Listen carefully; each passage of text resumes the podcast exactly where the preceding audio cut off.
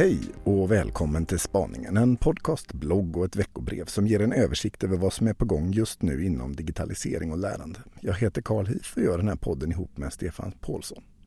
Den här veckan börjar vi med att ta del av två danska forskares perspektiv på spel i undervisningen. Och därefter tar vi en ny titt på frågan om mobilens vara eller icke i klassrummet innan det är dags att presentera två forskarintervjuer från Learning Forum och absolut sist veckans tips.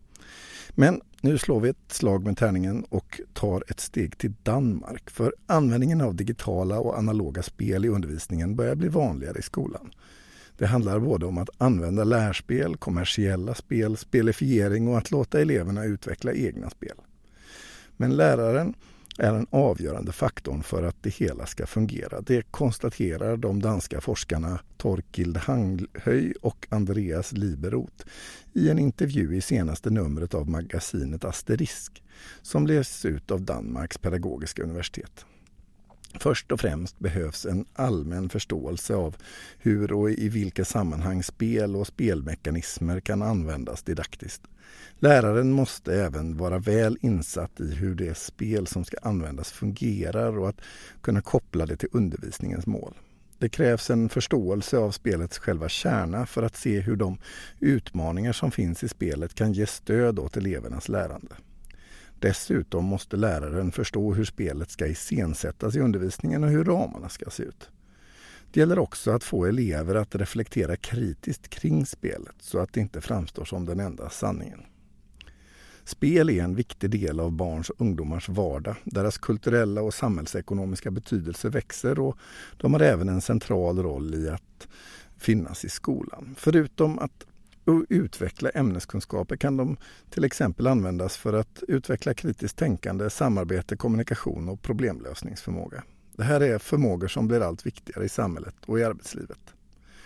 Torkild Hanghöj leder sedan ett par år tillbaka forskningsprojektet Game-Based Learning in the 21st Century som handlar om att lära lärare att utveckla de här förmågorna hos eleverna med hjälp av spelrelaterade aktiviteter i sin undervisning. Under nästa läsår kommer lärare och elever i årskurs 5 och 7 på 40 danska skolor att arbeta med spel, spelande och spelutveckling i danska, matematik och NO. Så fortsätter vi med mobilens vara eller icke i klassrummet och fortsätter, som fortsätter vara en het fråga. I tisdags rapporterade Dagens Nyheter om att 21 elever i en åttonde klass i Gränna hade haft sina mobiler igång under en lektion och räknat ut hur många notiser de fick. Den samlade summan blev mer än 2000 meddelanden. Det resulterade direkt i ett krav på mobilförbud eftersom det ansågs uppenbart att det här distraherar eleverna och stör ordningen i klassrummet. Torbjörn Ott är gymnasielärare i Allingsås och forskare på institutionen för tillämpad IT vid Göteborgs universitet. Han menar att förbud är en felaktig slutsats som inte kommer att leda till önskat resultat. Mobilen i klassrummet hanteras som en ordningsfråga men det handlar egentligen inte alls om det menar han utan om studieteknik. Det är också en jämlikhetsfråga.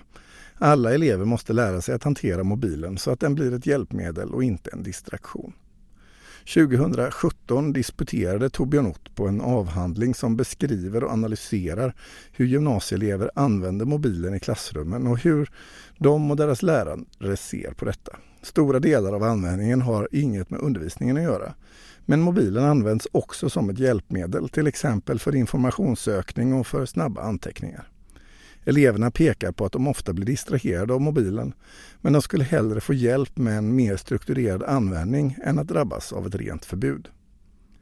Det finns även annan forskning som går i samma riktning. Anita Gridjik Magnusson, Ylva Hård av Segerstad och Sylvana Sofka Hashemi visar i en studie att högstadieelever upplever att mobilen både är ett verktyg och ett störande element. Därför efterfrågar de från lärarna med att använda den på sätt som gör att de har nytta av den i klassrummet. Anders D Olofsson, Ola J Lindberg och Göran Fransson pekar i en annan studie på att lärare ofta inte vet hur de ska interagera och integrera mobilen i sin undervisning och att de då istället väljer att förbjuda. Den brittiska forskaren Jocelyn Wishart menar att det är problematiskt att mobilförbud riktar in sig på tekniken eftersom det hindrar eleverna från att utforska och dra nytta av de möjligheter som finns. Nu när skolan digitaliseras är det avgörande att alla lär sig att använda mobilen på ett konstruktivt, ansvarsfullt och utvecklande sätt. Så vänder vi blicken tillbaka till förra årets Learning Forum där Karin Ollinen, strategisk utvecklare i Helsingborgs stad och kommunlicentiand i forskarskolan Communicate Science in School har sin hemvist. Hennes forskning är inriktad på hur NO-lärare använder IT och digitala medier i sin undervisning. Hon vill ta reda på hur de digitala verktygen används och i vilket pedagogiskt sammanhang de tas i bruk och med vilka syften lärarna har med detta. Hennes video finns på spaningen.se och även på Learning Forums Facebook-sida. Och det gör också Johan Lundins video, professor i informatik med inriktning på lärande på institutionen för tillämpad informationsteknologi vid Göteborgs universitet.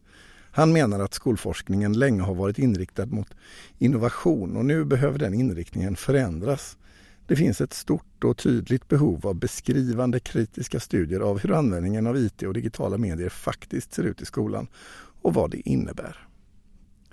Så avslutar vi som vanligt med veckans tips. Är sociala medier ett allvarligt hinder för barns och ungas välmående? Borde de hellre hålla sig borta från skärmar och ägna sig åt den fysiska verkligheten? Den oberoende danska tankesmedjan Happiness Research Institute har på uppdrag av Nordiska ministerrådet tagit fram en rapport som analyserar frågan. Barns välmående är en komplex fråga och beror naturligtvis på betydligt fler faktorer än deras användning av sociala medier, påpekas det i rapporten. Dessutom måste man förstå att ungas fysiska och digitala miljöer är oupplösligt förenade och inte utan vidare kan skiljas från varandra. De allra flesta unga har inga större problem med sin användning av sociala medier men det finns de som stöter på svårigheter och kan vara svåra att lösa och hantera saker på egen hand. Och det beror i sin tur på att de ofta har andra problem, till exempel att de är ensamma eller saknar tillräckligt med stöd från föräldrar. Här behövs en ökad förståelse och bättre insatser för att hjälpa unga som är olyckliga och som inte mår bra. Och den här rapporten finns på spaningen.se och det gör också ett längre nyhetsbrev, bloggtexter på artiklar som jag haft med i dagens eh, podd. Vill man prenumerera på vårt veckobrev så går det också att göra det på spaningen.se och då får man detta i längre format i sin e-post. Men till nästa vecka, tack för mig och på återhörande. Hej då!